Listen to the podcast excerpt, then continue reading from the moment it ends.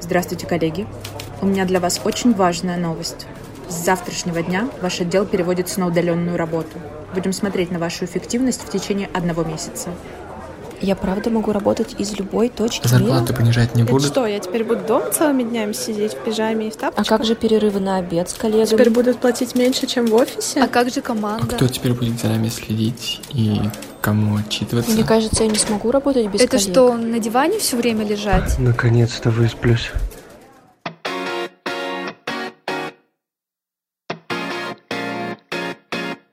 Всем привет!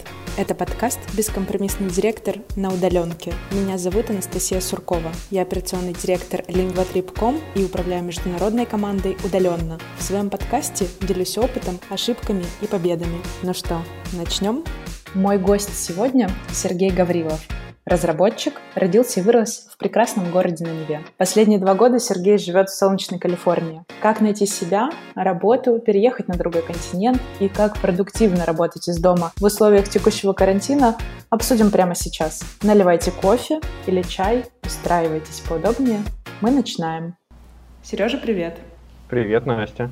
Расскажи немного о себе, про свое образование, опыт, где и кем ты сейчас работаешь. О себе, образование и опыт. Я работаю сейчас э, программистом в стартапе, который называется Insightly. А Мы делаем свою CRM-систему и конкурируем с Salesforce на ниве малого и среднего бизнеса. Здорово. По образованию я физик, занимался физикой, пока учился в университете, параллельно учился программировать, и так получилось, что программирование стало чуть более интересным. Хорошо. Расскажи, как ты пришел к разработке, откуда возник такой интерес и почему физика отошла на второй план? Помимо учебы э, и занятий физикой, я еще думал о каких-то своих проектах. В частности, у меня была идея стартапа, а стартап заключался в том, чтобы создать журнал, и в этом журнале другие проекты рассказывали бы о себе, а инвесторы бы смотрели и интересовались ими. Для того, чтобы его запустить, я стал общаться и стал крутиться в тусовке людей, связанных со стартапами, и в частности познакомился с организаторами конкурса «Бизнес инновационных технологий». Они предложили мне поработать вместе с ними и сделать дизайн для сайта этого конкурса. Я тогда мнил себя еще и великим дизайнером. То есть это была такая площадка для поиска единомышленников, где вы объединились над созданием нового проекта? Да, в каком-то смысле. Вот. Дизайн им не понравился, но они сказали, что им нужно еще это дело сверстать. Я им сказал, что я могу и все сделаю вам. А при этом я не знал ничего про то, что такое верстка, про то, что такое HTML и CSS. А, но за неделю я разобрался в этом и научился, и им понравилось то, что я сделал в итоге. И дальше они мне предложили э, поработать с ними над э, новыми проектами. А, и физика мне нравилась э, примерно так же, как программирование, но в итоге за программирование платили больше, и поэтому я стал программистом. Угу, здорово. Получается, твой первый опыт, не считая дизайна, привел тебя к тому, где ты есть сейчас, если мы overall на эту ситуацию посмотрим. Твои первые компании в Америке уже непосредственно был такой, как Walmart Lab. Это сильные компании, достаточно известные. Расскажи про поиск работы и как строились переговоры, вообще почему ты посмотрел на эту компанию с точки зрения трудоустройства. С точки зрения трудоустройства это было довольно хитро, потому что я работал в Walmart не как непосредственный сотрудник Walmart, а как контрактор через другую компанию. Я знаю, что достаточно известная история в долине, что очень много компаний нанимают именно сотрудников как контракторов, не как сотрудников в штате. Это правда. Это делается, и это выгодно и тем и другим. Выгодно это Walmart, например, потому что не нужно платить никаких э, бенефитов и не нужно платить э, не нужно заботиться о социальном обеспечении человека. Выгодно это для таких, как я, и для программистов, тем, что порог вхождения гораздо ниже, и никого не интересует твой бэкграунд, особенно если ты прошел собеседование техническое. Но я так понимаю, что есть и другие особенности, что тебя могут уволить за три дня, то есть у тебя нет какой-то ответственности у компании перед тобой нет никакой. И у тебя надежности в этом сотрудничестве тоже меньше. Или я ошибаюсь? Строго говоря, строго говоря, да. Если ты контр... ну, есть контракторы разные. Контракторы есть, которые устроены непосредственно а, в эту компанию, в том смысле, что они а, сами являются контракторами для для Walmart того же самого. А есть, э, как в моем случае, я работал контрактором через другую компанию. То есть я был сотрудником другой компании, и моя компания фактически продавала меня как э, наемного сотрудника в Walmart, и я там э, сидел уже в офисе Walmart, работая на них. Угу. Ну, в целом, очень похоже на текущую ситуацию в долине, как сейчас нанимают сотрудников. Это интересно. Когда ты устроился, расскажи, какие основные бенефиты у тебя были как у сотрудника? Как я уже сказал, я не был сотрудником Walmart, и бенефитов, э, у меня особенных не было. Более того, там есть некоторая дискриминация в этом смысле. Э, например, э, сотрудники Walmart, у них были выделены свои места рабочие, а если ты контрактор, тебе выделенного рабочего места не предоставлялось. Каждое утро надо было приходить и находить себе то место, где ты будешь работать в этот, в этот день. Это был open space? Это был, э, да, open space. Здорово. По сути, каждый день челлендж найти новое место для себя, для своей работы. Ну, если, если приходить утром, если приходить рано утром, как это делал я, и мне это нравилось, в общем, это был небольшой челлендж, но если так получалось, что мне нужно было в офис в своей компании, и я приходил там ближе к обеду, тогда да, тогда была проблема. А чаще приходят непосредственно начинают рано утром работать, или здесь нет какого-то трекинга, когда ты начал работать, когда закончил? Есть какое-то среднее? Трекинга никакого нет вообще. Все, все э, работают просто, чтобы сделать свои задачи. А, никому не важно, когда ты пришел, никому не важно, когда ты ушел. И этим западные компании, в общем, отличаются от российских.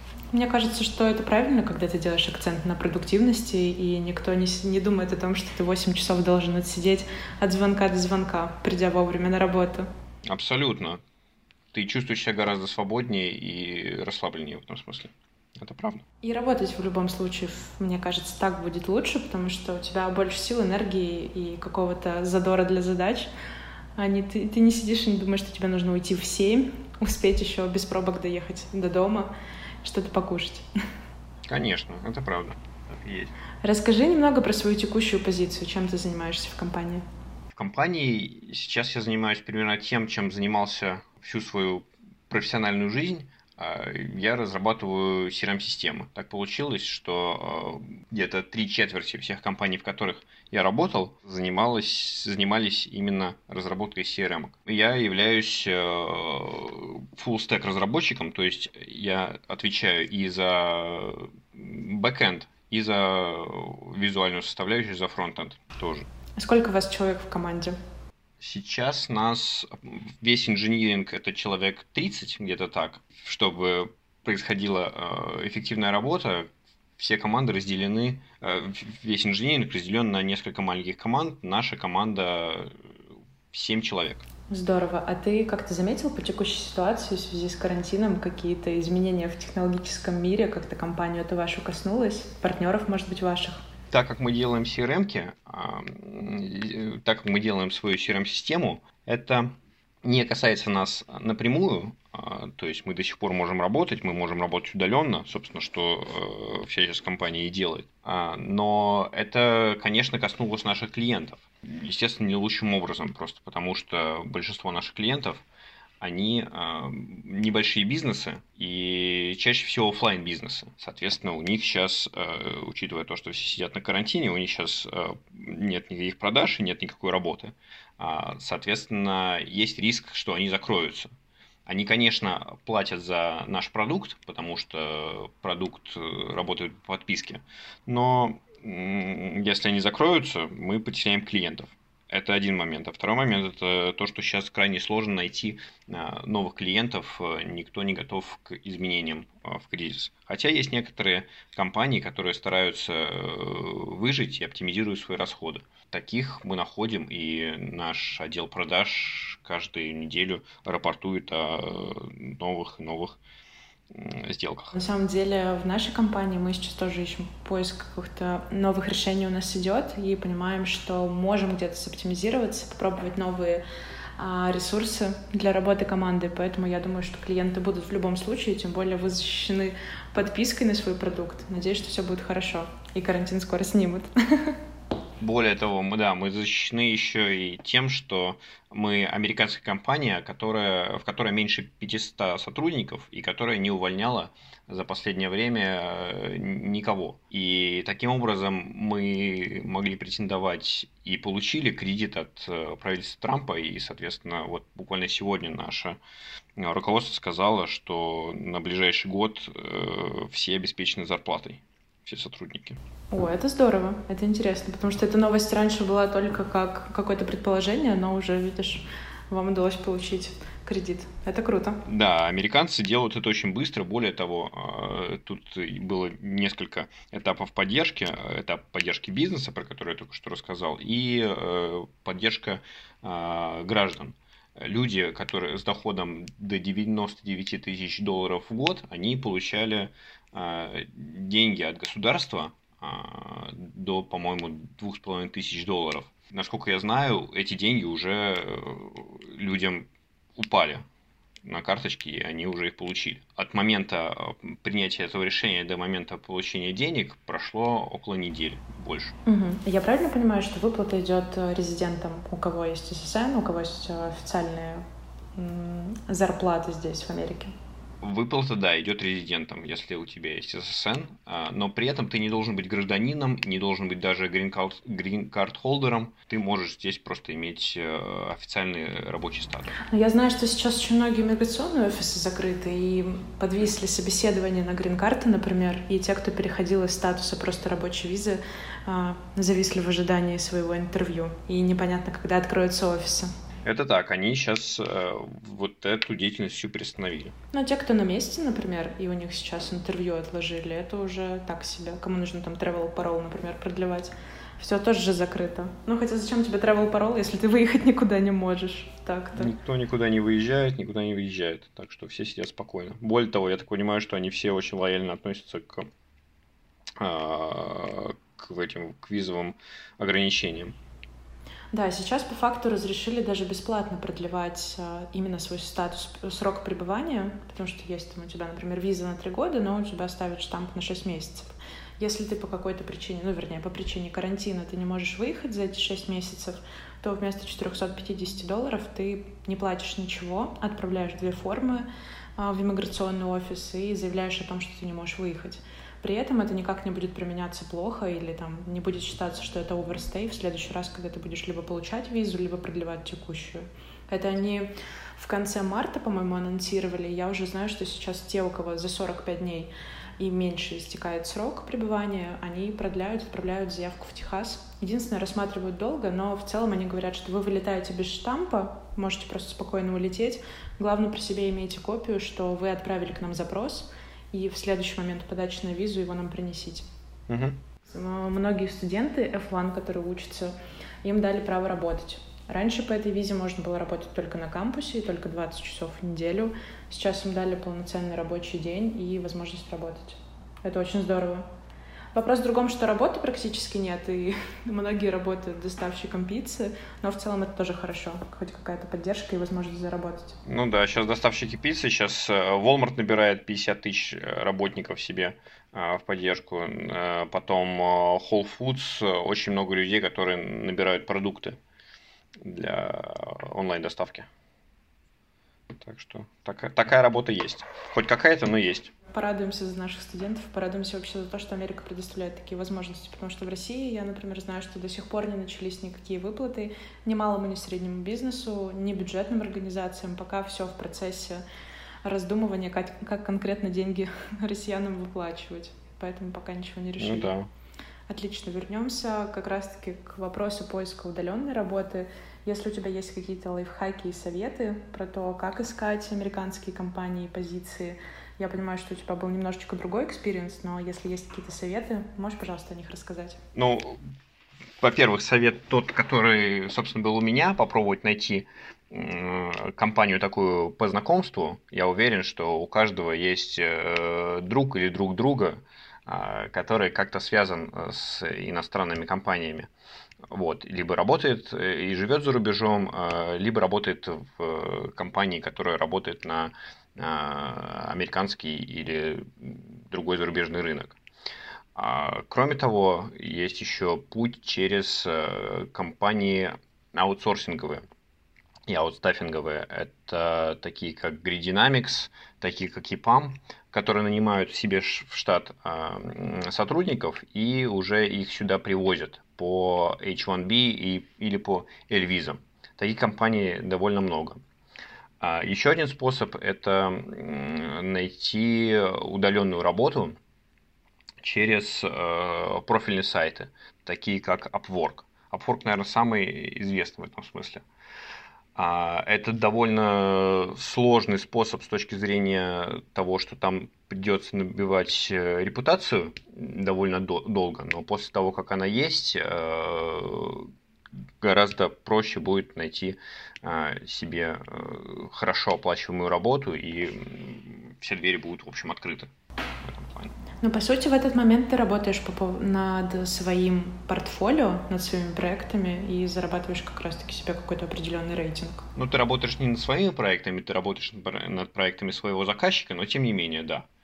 А ты получаешь рейтинг от этого заказчика, а получаешь э, отзывы от него. Ну и если ты выстраиваешь э, хорошо с ним взаимоотношения, это значит, что он тебя может позвать и на какой-то свой другой проект, и позвать уже не просто как контрактор, а именно в штат. Был ли у тебя опыт поиска работы уже непосредственно в Штатах, когда ты менял, допустим, компанию? И если да, то расскажи, пожалуйста, на что обращали внимание, где искал эти позиции и как проходило интервью, на что обращают внимание американские HR, когда нанимают новых сотрудников?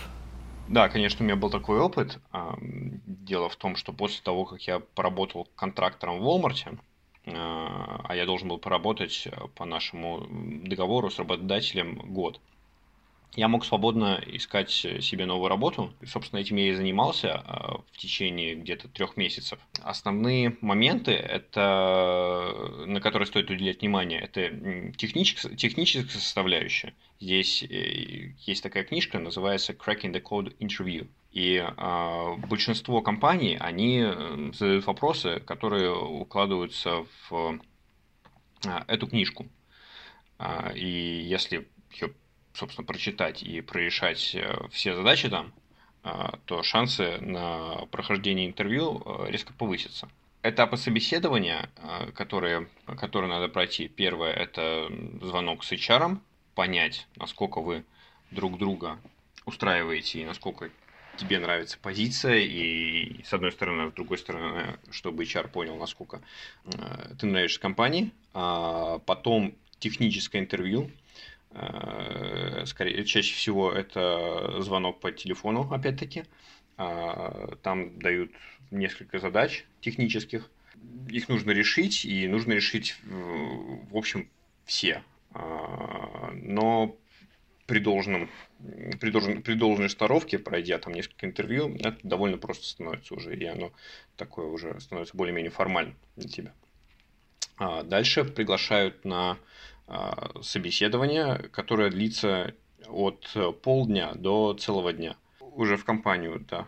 Да, да. А большие компании, они точно всегда приглашают на целый день, а небольшие компании приглашают э, ну, часа на 4 как минимум. И там происходит несколько раундов собеседования, спрашивают э, про разные навыки э, технические и спрашивают про то, что тут называется cultural fit – насколько ты вообще вписываешься в э, идеологию э, компании. А, это интересно, но также же важно еще посмотреть, э, как ты входишь в команду. Расскажи немножечко про разницу взаимодействия с коллегами на удаленке и в офисе уже непосредственно в Америке. Какие темпы работы, либо как строится атмосфера внутри. Это очень интересно. Такое отношение, ну это, вот это общение, оно примерно одинаковое и на удаленке, и в офисе. Другое дело, что в офисе все вопросы решаются гораздо-гораздо быстрее.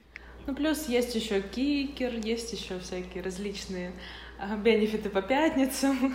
А, да, да, я же, я же забыл, что мы рассказываем это все дело для э, русской аудитории. Здесь это в порядке вещей, и здесь э, очень... Да, пожалуйста, расскажи нам о том, как проходило время в Точно, да. Я начинаю тебе завидовать. Точно, да. Дело в том, что здесь в порядке вещей иметь довольно расслабленную атмосферу в офисе, и э, у нас, да, есть и настольный теннис всегда, и во всех компаниях, в которые я ходил, э, есть кикер. А по пятницам э, это чаще всего happy hour, это когда вы в 4 часа вечера уже э, перестаете работать, и да, и открывается бар. Бар стоит, бар находится, собственно, в офисе, и это все бесплатно. Можно пообщаться э, со своими коллегами и приятно провести время. Вот. И такая атмосфера, она, конечно, а, очень располагает. Плюс ко всему эм, большое количество а, интересных а, мероприятий, в частности, команда разработчиков нашей компании, она интернациональная, и каждый каждый месяц один из э, разработчиков рассказывал про свою страну и кормил своими национальными блюдами. В частности, а, коллега из Турции привозил пахлаву, которая прилетала, на самом деле, спецрейсом а, из самого Стамбула, а я готовил блины и угощал коллег маминым вареньем и красной икрой. Отлично. Но, как, но когда же работать? когда же работать, когда у тебя есть кикер, хэппи-аур по пятницам и много интересного в офисе? Это как-то сказывается на рабочей атмосфере или нет? Это, наоборот, помогает э, расслабиться во время рабочего процесса и переключиться э, с, и чтобы твой мыслительный процесс э, как-то двигался. Дело в том, что программист это довольно творческая профессия, и я, например, не могу сидеть на одном месте и э, писать код.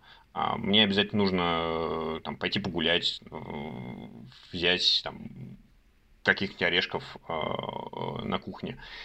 А, и это я делаю не потому, что я устаю сидеть, а от того, что двигаясь и меняя свое положение, мне гораздо лучше получается думать. А мне казалось, что ребята в разработке могут круглосуточно сидеть и писать код, но при этом я знаю нескольких людей, которые действительно могут не выходить из дома неделю. И для меня это было немного странно, потому что нужно же как-то переключать фокус своего внимания, чтобы как-то по-новому на задачу посмотреть. Но у меня не было опыта в разработке, поэтому ничего сказать в этом плане не могу. Какие твои были самые яркие впечатления от переезда? Потому что я так понимаю, что ты уже в Америке живешь непосредственно два года. Поправь меня, если не так. Что было сложно, а что было легче всего адаптировать в жизни? Я живу, да, здесь уже два с половиной года. Самые яркие моменты, а, ну, наверное, прежде всего, это Калифорния. А, после хмурого и мрачного Питера Калифорния радует своими красками и своим разнообразием, потому что на небольшом относительно участке земли здесь а, можно увидеть э, пустыни, леса, горы, снег, океан. И все это будет э, в, на расстоянии трех часов езды друг от друга. Плюс Калифорния не зря называется солнечной, тут довольно тепло, и э, дождь идет только, только зимой, причем всего там 3-4 месяца. А летом дождь не идет в принципе, его тут не бывает. А что касается именно самого переезда, а, поразила в некотором смысле жизнь а, в Америке. Например, первый год своей жизни я жил в Кремниевой долине, в деревеньке, которую называют, ну как деревенька, это деревенька о 100 тысячах э, человек жителей, и э, там невозможно э, передвигаться никак, кроме как имея свою машину. Общественный транспорт не развит, и очень маленькие а, очень маленькие, очень маленькие дома, и, соответственно, ты э, живешь как в деревне. То, что называется одноэтажная Америка. Мне кажется, и инфраструктуры еще никакой нет. То есть ты не можешь куда-то в театр сходить близко, кинотеатров, мне кажется, в Саннивейле тоже Ты можешь сходить, но только на машине, да. Ты можешь куда-то только поехать. куда-то. Да, сходить да, на машине. Того. Это правда. Это меня, это мне совершенно не нравилось, конечно. Вначале, поэтому я переехал э, в Сан-Франциско. Я знаю, что многие сравнивают Петербург и Сан-Франциско по климату, потому что также бывает огромный туман, ничего не видно, и если дожди, то идут сильные ливни. Ну, тут климат гораздо более комфортный, э, чем, чем в Питере. И э, тут, да, тут бывает туман, но в Питере туман как раз не бывает. В Питере бывает э, моросящий дождь. Да, такой и здесь э, случается. Но в целом здесь, конечно, гораздо э, приятнее жить. Э, прежде всего потому, что э, и чем мне именно жизнь в городе нравится больше всего, э, это то, что э, тут не бывает слишком жарко, э, как в долине, а, как в Саннивейле, например, и не бывает слишком холодно. А, тут температура никогда не падает ниже нуля. А тут бы я поспорила, холодно может быть и при плюсовой температуре. Это да, надо одеваться теплее. Особенно, когда ветер идет с океана. Да, и если ты выходишь э, гулять в футболочке, это правда, я согласен, будет холодно. Ну да. Ну здорово, Сан-Франциско мне в любом случае очень нравится, потому что в этом прекрасном тумане ты можешь видеть замечательно красивые мосты в новом обличии. Они очень романтичные, что ли? Я не знаю. Очень красивые оба моста, и Голден Гейт, и Бейбридж. Какой тебе больше нравится, кстати? Ну, ближе всего, ближе к моему дому сейчас Бейбридж, я его вижу чаще, и в этом смысле он мне, конечно, милее. А, но когда едешь э, к Golden Gate, всегда испытываешь восторг. Так что я не могу сказать, что мне какой-то из них а, больше нравится, просто они разные. Угу. А, расскажи немножечко про тот процесс получения грин-карты. Сколько в целом занимает а, времени на переезд, на перевоз себя, на оформление всех необходимых документов. И бытует миф, что разработчикам гораздо проще получить визу, чем другим специалистам. Расскажи, пожалуйста, про это немного. Могу рассказать про это много. А, во-первых, э, у меня такие а, опять нестандартная ситуация в этом плане. А, нестандартная она тем, что грин-карту я свою получал непосредственно находясь в России. Очень маленькое количество работодателей готовы это делать, а, просто потому что технически и юридически после того, как ты получаешь грин-карту, ты никак не связан с работодателем, и на следующий день можешь от него просто уйти. Но у нас было устное соглашение, что я проработаю на э, эту компанию год. И э, это устраивало как меня, так и компанию. Большинство разработчиков сюда приезжают э, несколько более сложным путем, а, а именно они приезжают сюда по либо рабочей визе, либо а, по, я не знаю, как это по-русски называется, по трансфер визе по L-визе. То есть это э, либо виза H1B, э, либо L-виза, соответственно, это либо просто рабочая виза, либо переезд внутри компании. Ну да, соответственно, если у тебя есть офис, например, в России, и тебя могут трансферить, есть такое слово, мне кажется, в русском языке, из российского офиса в американский, тогда это L-виза, правильно понимаю? Да, а, при этом ты не можешь, приехав сюда, ты не можешь а, менять э, компанию. Но, а, но при этом, если э, у тебя есть супруг или супруга, они могут работать. Когда у тебя рабочая виза, э, ты можешь менять компанию сам, но твои супруг или супруга компанию менять не могут. Так вот, после получения этих виз проходит где-то три года а после, перед тем, как компания, которая перевезла сотрудника, она делает грин-карту. И, соответственно, где-то через э, лет пять э, человек получает э, свою грин-карту. Но в целом грин-карта не сильно нужна, если люди уверены в тех компаниях, в которых они работают. То есть можно сидеть, допустим, на визе L1 и работать на своего работодателя текущего, не обращаясь за грин-картой? Да, если у вас хорошие отношения с работодателем, если работодатель платит достойную зарплату, а, то можно сидеть на L1 тут, э, по-моему, до 8 лет, что-то такое. Там есть какой-то какой лимит, но он довольно большой. Но другое дело, что, конечно, большинство компаний, они э, стремятся минимизировать свои расходы, и привозят людей сюда по рабочим визам, зарплаты, которые ниже, чем рынок, а, понимая то, что поменять работу для таких сотрудников будет а, чуть сложнее, Э, чем если бы человек имел бы грин-карту. А в целом для, для человека, который приехал, разница между L1 визой или там H1B и грин-картой есть какая-то существенная? То есть что поменяется в твоей жизни, как только ты получишь грин-карту? Как только ты получишь грин-карту, у тебя не будет проблем а, менять работу. И э, к людям, у которых есть грин-карта, а, относятся так, что им не сильно важно, возьму, возьму, устроишься ли ты к ним или не устроишься, им э, важны деньги. И, соответственно, если это хороший специалист, э, с грин-картой возможно получить э, большую зарплату, теоретически. Вот. Как-то так. А если у тебя L-виза, то ты никуда не можешь уходить э, из компании. И у меня был случай, у меня друг, который работал в Oracle здесь по L-визе, его весь отдел сократили. А, и он не смог внутри Oracle найти себе новую работу. Ему пришлось вернуться обратно в Россию. Угу. А, да, это интересно. Ты сказал, что с твоим а, руководителем у тебя было джентльменское соглашение, скажем так, о том, что ты поработаешь еще год после получения грин-карты. Как, на твой взгляд, правильно в новой команде с новым руководителем, еще и для многих, кто не общался на английском языке до этого именно, открыто и постоянно как сделать правильно так, чтобы ваши отношения с работодателем были открытые, прямые и такие же доверительные?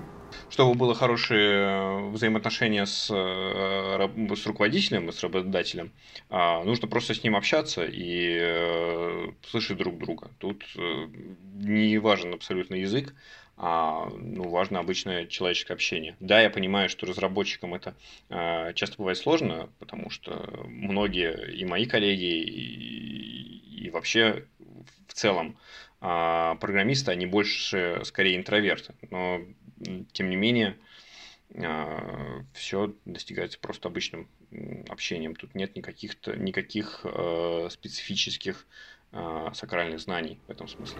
А что тебя сильно удивило в новой команде, вот на последнем месте работы, когда ты пришел в новый коллектив? Основные отличия от предыдущего проекта? Были ли они? Как ни странно, а, но меня удивило больше всего а, наличие структуры в моей новой команде. Дело в том, что Walmart компания огромная, и, соответственно, Э, решения там принимаются медленно, и процессы, э, что удивительно, очень плохо организованы. Моя же компания э, представляла собой полную противоположность тем, что там были очень четко отлажены процессы, потому что если маленький стартап, нужно считать деньги, уметь хорошо и уметь работать эффективно. Второй момент – это то, что там были гораздо лучше а, взаимоотношения а, внутри коллектива, в том смысле, что ну, люди общались гораздо больше друг с другом. Угу. А как раз-таки по поводу общения. Приехав в Калифорнию, твоя работа была непосредственно в офисе. Сейчас, как и весь мир, вы также перешли на удаленку. Расскажи, как строится работа, легко ли адаптироваться под текущие условия и как трансформировался твой график рабочего дня, есть ли какие-то моменты, которые тебя а, до сих пор не разрешены в течение месяца на карантине? Я давным-давно, э, ну, я, надо сказать немножко про мой э, предыдущий опыт работы. А, дело в том, что я э, до того, как переехать в Америку, я работал на американскую компанию, на другую, а, довольно давно. Это продолжалось в течение пяти лет. Я это делал, живя на Кипре и живя в России. А компания была очень распределенная. Там были сотрудники из Белоруссии, были сотрудники из э, Голландии и из Тампы, э, штат Флорида. Главный офис был, соответственно, в Тампе. Вот. И э, имея такое распределение по часовым поясам, ну, я давно, довольно давно уже привык к, работать, к работе удаленно. Но все равно это гораздо сложнее, чем работа в офисе, просто потому что задачи а, и все общение а, происходит гораздо медленнее. Вот. А к чему я еще не привык здесь, это к тому, что ну, главные враги работы из дома – это всегда диван и холодильник. Вот, и сложно очень сконцентрироваться и понять, когда у тебя уже закончился рабочий день и начался там вечер, условно говоря, и когда еще стоит поработать. Ну, у меня, например, основным концерном всегда бывает то, что мой ноутбук по факту это и рабочее личное пространство. И в тот момент, когда я начинаю проводить время готовя новый подкаст и работая над новым эпизодом, я понимаю, что ну вот же есть еще почта, я могу проверить, тут на два сообщения ответить, это 10 минут, и это начинает тебя засасывать настолько, что действительно иногда рамки личного и рабочего, они стираются. Есть ли у тебя какие-то лайфхаки для себя, как ты сейчас решаешь как раз-таки деление дня, что вот сейчас диван — это твое рабочее кресло, и, а потом через час это уже какое-то личное пространство для просмотра фильма? Ну, у меня э, этот вопрос решен радикально, в том смысле, что у меня два ноутбука. Справа стоит рабочий ноутбук, а слева стоит э, ноутбук домашний, мой. Вот. И посередине между ними стоит два монитора. И, соответственно, я подключаю э, мониторы то к одному ноутбуку, то, то к другому. А ты серьезно подошел к этому вопросу? Я даже не думала на эту тему. Окей. Это реально помогает, ну, плюс э, наличие двух мониторов э, всегда приятно. Это мониторы твои собственные или вот все из офиса, когда начали выносить все свои вещи, это также офисный став? Один был мой, а второй я действительно принес из офиса. А в последний день, когда мы уходили оттуда, э, нам разрешили взять с собой мониторы. Я дотащил с, с собой один, чему очень рад. А ты помнишь день, когда это был последний день в офисе? Что это была за дата?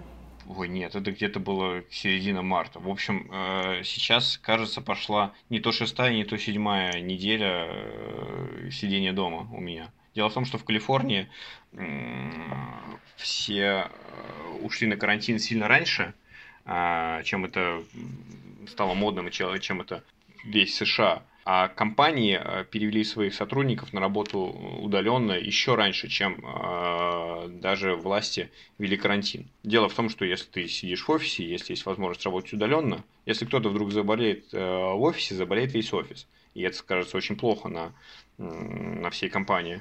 Да, да, да, да. Если все сидят по домам, все-таки сотрудники друг с другом не коммуницируют, соответственно, шанс, что вся компания заболеет, сильно меньше. Как раз сегодня разговаривала с ребятами из Яндекса, знакомыми. Они сказали, что тоже с 1 марта э, всю команду, которая сидит в Москве, перевели на удаленку. То есть до того, как закрыли еще Москву, Москву, мне кажется, только сейчас мы записываем 17 апреля, мне кажется, неделю назад только перевели или две недели назад на карантин. И вот сотрудники Яндекса работали уже с начала марта все из дома, поэтому они достаточно быстро уже адаптировались к текущим условиям тоже говорили, что уходили со своими мониторами. Выносили из офиса все, что могли. Жаль, кикер никто не разрешил вынести. Ну вот мы числа 9 уходили. Я жалею о том, что не получилось унести с собой кикер и не получилось унести с собой холодильник со снеками. Но зато есть время на готовку сейчас, можно снеки самому приготовить. Как раз-таки переключение между задачами, такой творческий процесс. Это правда, с одной стороны. Но с другой стороны, переключение само по себе, оно отнимает время. И когда есть работа, ты, ты вспоминаешь, что а, нужно срочно там пропылесосить пол, помыть окно, а, приготовить ужин, а, приготовить, э, приготовить себе чай и так далее. И а, тут тоже надо знать меру и к этому очень аккуратно и ответственно а, подходить. Это правда. А у вас есть какие-то групповые звонки, не знаю, вы устраиваете видеочаты с командой? Есть какой-то элемент тимбилдинга на удаленке? Как такового тимбилдинга, мне кажется, что нету, но мы каждый день созваниваемся на стендап, на stand-up call а, каждое утро. И каждую пятницу а, у нас э, созвон всей командой, э, всей, всей командой инженеров – мы обсуждаем, как э, прошла неделя а, и кто что сделал. Вот как-то так. Когда ты говоришь, что вы созваниваетесь э, всей командой инженеров, мне всегда вспоминаются слова моих друзей, что разработчики в большей степени социофобны, и им нормально сидеть дома, просто писать код неделями, ни с кем не разговаривать. И то, что ты рассказываешь сейчас, немного противоречит этой информации. Я пытаюсь понять, есть ли какая-то закономерность Это русские разработчики не разговаривают много, им все равно. Либо из-за того, что у вас действительно такая небольшая команда, и вы до этого очень много общались вместе. Это интересно. Что ты думаешь? Ну, все скучают друг по другу и скучают по офису, конечно. А, я прям вижу по своим коллегам этот э, момент. Но ничего не, не остается, кроме как э, дома сидеть пока что. Кстати, по поводу офиса, ты заметил, есть ли какие-то переработки, ну, то есть э, как с нагрузкой, и есть ли так, что кто-то задерживается в офисе, сидит допоздна? Насколько это вообще распространено в Америке? Потому что мне кажется, когда в Сан-Франциско едешь после пяти часов вечера, там все офисы пустые, но я могу ошибаться. Нет, так и есть. А, никто не сидит э, сильно долго в офисе, все уходят, все уходят часов, да, в 5, где-то так. А, когда я сюда ехал, а, я слышал такие истории про то, что в Америке работают а, с утра до ночи и не видят белого света. Но это скорее справедливо а, про Нью-Йорк и про то побережье на... Мне кажется, брокеры так больше всего работают, потому что у них, э, получается, рынок начинает, открывается сильно раньше, поэтому с 4-5 утра они должны быть на работе. Брокеры, продажники у нас работают тоже довольно рано, но они, правда, и уходят довольно рано. Они уходят э, раньше нас. Но в целом вообще э, образ жизни и, и работа, интенсивность ее – на западном побережье гораздо более, побережье гораздо более расслаблены, чем на восточном.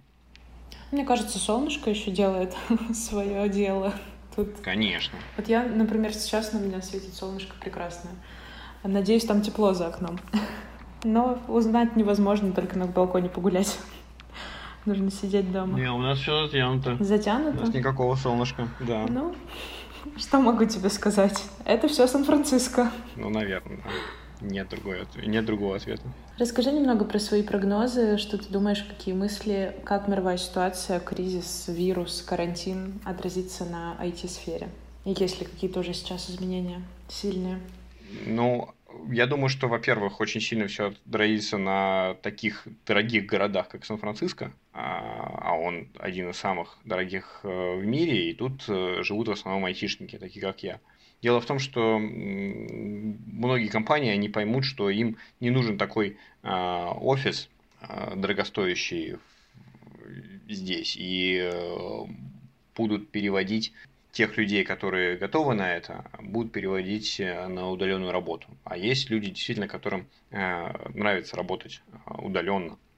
А, но сейчас все к этому привыкнут, и сейчас это станет более просто делать. Кроме того, сейчас разрабатывается много а, новых а, технологий, которые а, позволяют эту работу удаленную наладить более эффективно. И люди, которые раньше к этому не, были привычны, что ли, они, э, хочешь не хочешь, они, они научатся этим всем пользоваться, Э, и для них это будет гораздо проще. А тот, кто не научится, я думаю, что работодатели сделают выбор не в его пользу, к сожалению. Да, в каком-то смысле. Как ты думаешь, когда снимут у нас карантин? Я все на сущном. Когда снимут у нас карантин. Я очень надеюсь, э, что его, по крайней мере, ослабят в конце мая. Ходят такие слухи. А, но снимут до конца, я думаю, что не раньше начала июля, да, где-то так. Да, очень хочется уже, чтобы открыли хайки, потому что здесь, конечно, невероятная природа. Вот, они обещают, что, во-первых, можно будет собираться э, до 10 человек, а, они откроют рестораны, так, чтобы там было тоже не больше там, 10 человек или 10 столиков, я точно не помню. И они хотят это сделать в начале мая. А начало мая через две недели. Это приятные новости. Но еще это пока не новости, это пока еще только прогнозы и планы их. А они будут смотреть, понятное дело, по той ситуации, которая развивается. Но, по крайней мере, То, есть что уже об этом говорят, так, это, да, это хорошая тенденция. Есть такое намерение. Вот. Кроме того, важно еще, чтобы бизнес как-то заработал, а, потому что людям надо ведь что-то есть, они, им нужно платить зарплату, соответственно. Я знаю, что в Германии э, собираются на следующей неделе обсудить открытие с 4 мая и части бизнеса, и public schools. Не знаю, насколько это будет точно, как раз-таки следим за новостями. Если они откроются, это будет очень хороший а, прецедент для всех остальных стран. Ну вот да, тут такая же история. Как раз э, у нас карантин продлили до 3 мая. Посмотрим, что будет 4 А не до 15 -го? А, это Лос-Анджелес до 15 А это Лос-Анджелес до 15 да. У нас пока еще ничего не говорили про 15 Надеемся, что закончится на третьем числе мая. Оставим, оставим это для, до лучших времен. Посмотрим, как они продлят карантин или нет.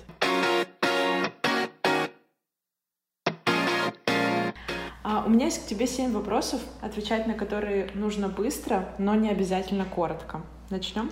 Давай. Звонки или имейлы? Что ты выберешь?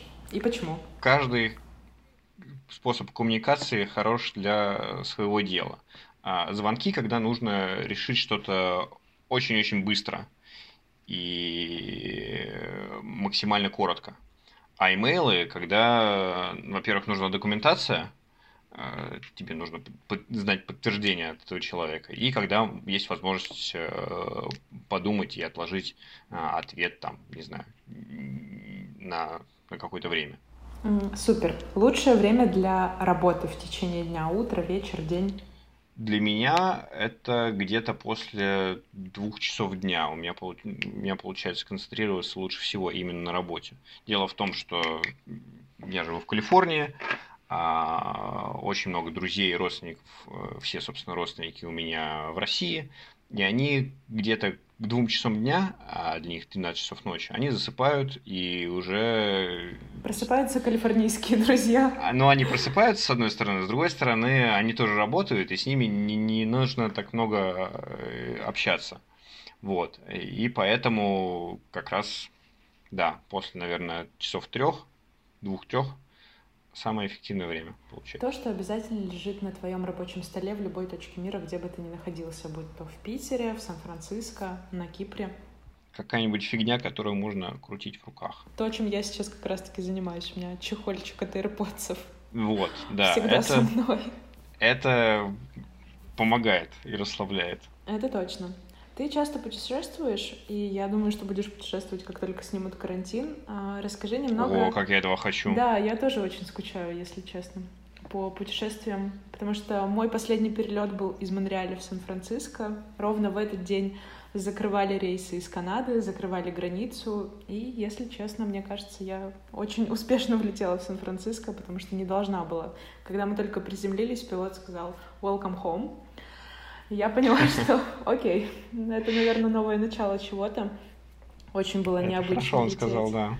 А, да. У меня сегодня, у меня сегодня должен был быть полет в Чикаго. Я хотел на выходные слетать в Чикаго, погулять а, по нему, но, видишь, все отменилось. Да, у меня были билеты в Аризону, но тоже все отменилось. Поэтому ждем. Итак, вопрос. Время в полете — это для тебя отдых или работа без отвлечений? Неважно, там, над работой, над хобби, ну, какое-то время для своего проекта? Это скорее возможность э, действительно отдохнуть. Я не могу, например, спать в самолете совершенно, а я не могу работать в самолете. Но я могу читать книжку, э, я могу дремать, э, я могу смотреть кино. Вот. И это скорее такое время энергосбережения скорее. Гибернация. Вот да, да, да, вот я так бы это назвал. Супер. Сан-Франциско или Петербург? Ну, сейчас это Сан-Франциско, потому что мне это действительно очень нравится. Но Петербург будет всегда в моей душе, потому что там э, и друзья, и семья, э, и, и все воспоминания, конечно, связаны э, с Питером. Но сейчас Сан-Франциско, и мне тут нравится больше всего. А если я если по каким-то причинам мне что-то перестанет здесь нравиться, я соберу чемодан и поеду куда-нибудь либо дальше, либо обратно в Питер. Не знаю. Угу. Советы, которые ты бы дал себе юному? Больше внимательнее учиться. Вот. Самый главный совет. У меня плохо все с ораторским мастерством. Э, я бы себе говорил, что если есть возможность выступать перед большой толпой народа, делай это. Угу. Но мне кажется, сегодняшний это эпизод это как раз-таки один из маленьких шажочков к этому своему совету. Ну да, в каком-то смысле, в каком-то смысле. И последний вопрос. Твоя любимая книга? Моя любимая книга – это Анна Каренина а, Толстого, а, прежде всего потому, что она очень многогранна, и там много главных персонажей, а, и потом ее, вот когда я ее первый раз читал, я очень расстроился, что она закончилась, просто потому что там настолько красивый язык Толстого, а, что хочется вот это смаковать, читать это а, дальше и дальше. Ты так хорошо про это рассказал, что захотелось перечитать Каренину. Каренина прекрасно. Это точно. Давай немножечко резюмируем, какие три основные советы ты дашь слушателям, которые хотят стать разработчиком и покорять зарубежные стартапы либо компании. А, во-первых, э, ничего не бояться и вписываться в любые возможности что-то сделать, даже если чего-то не знаешь. Так, собственно, началась моя карьера программиста. Потом как можно больше общаться с, со своими коллегами и а, как можно больше знакомиться с людьми, которые могут так или иначе помочь в карьере.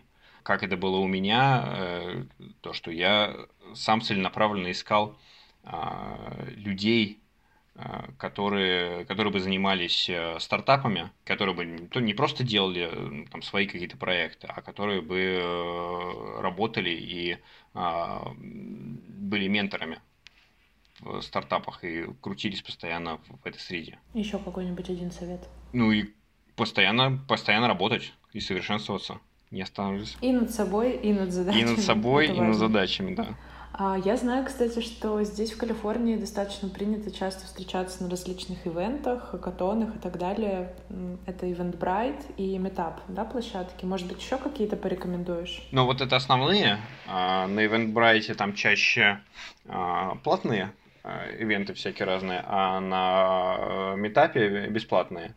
А мне кажется, что здесь, в Калифорнии, у каждого разработчика, либо просто какого-то плюс-минус связанного с IT-специалистом, есть какой-то свой личный проект, стартап, начинание какое-то. Планируешь ли ты сделать что-то свое в ближайшее время? Конечно, я постоянно думаю о том, что можно сделать, и постоянно ищу себе а, партнеров а, в этом смысле. Моя главная проблема то, что я не умею продавать, и я стараюсь искать э, тех людей, которые а, на ты с маркетингом и с продажами. Если среди моих слушателей будут эти ребята, я думаю, что сможем вас между собой сконнектить, и, возможно, получится очень крутой проект.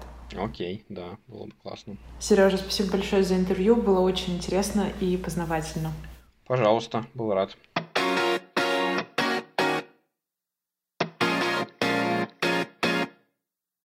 Это был подкаст «Бескомпромиссный директор на удаленке». Для вас рассказывала Анастасия Суркова. Чтобы не пропустить новый эпизод, подписывайтесь на подкаст в Apple, Яндекс, Google подкастах, Spotify, SoundCloud, Anchor и Pocket Casts.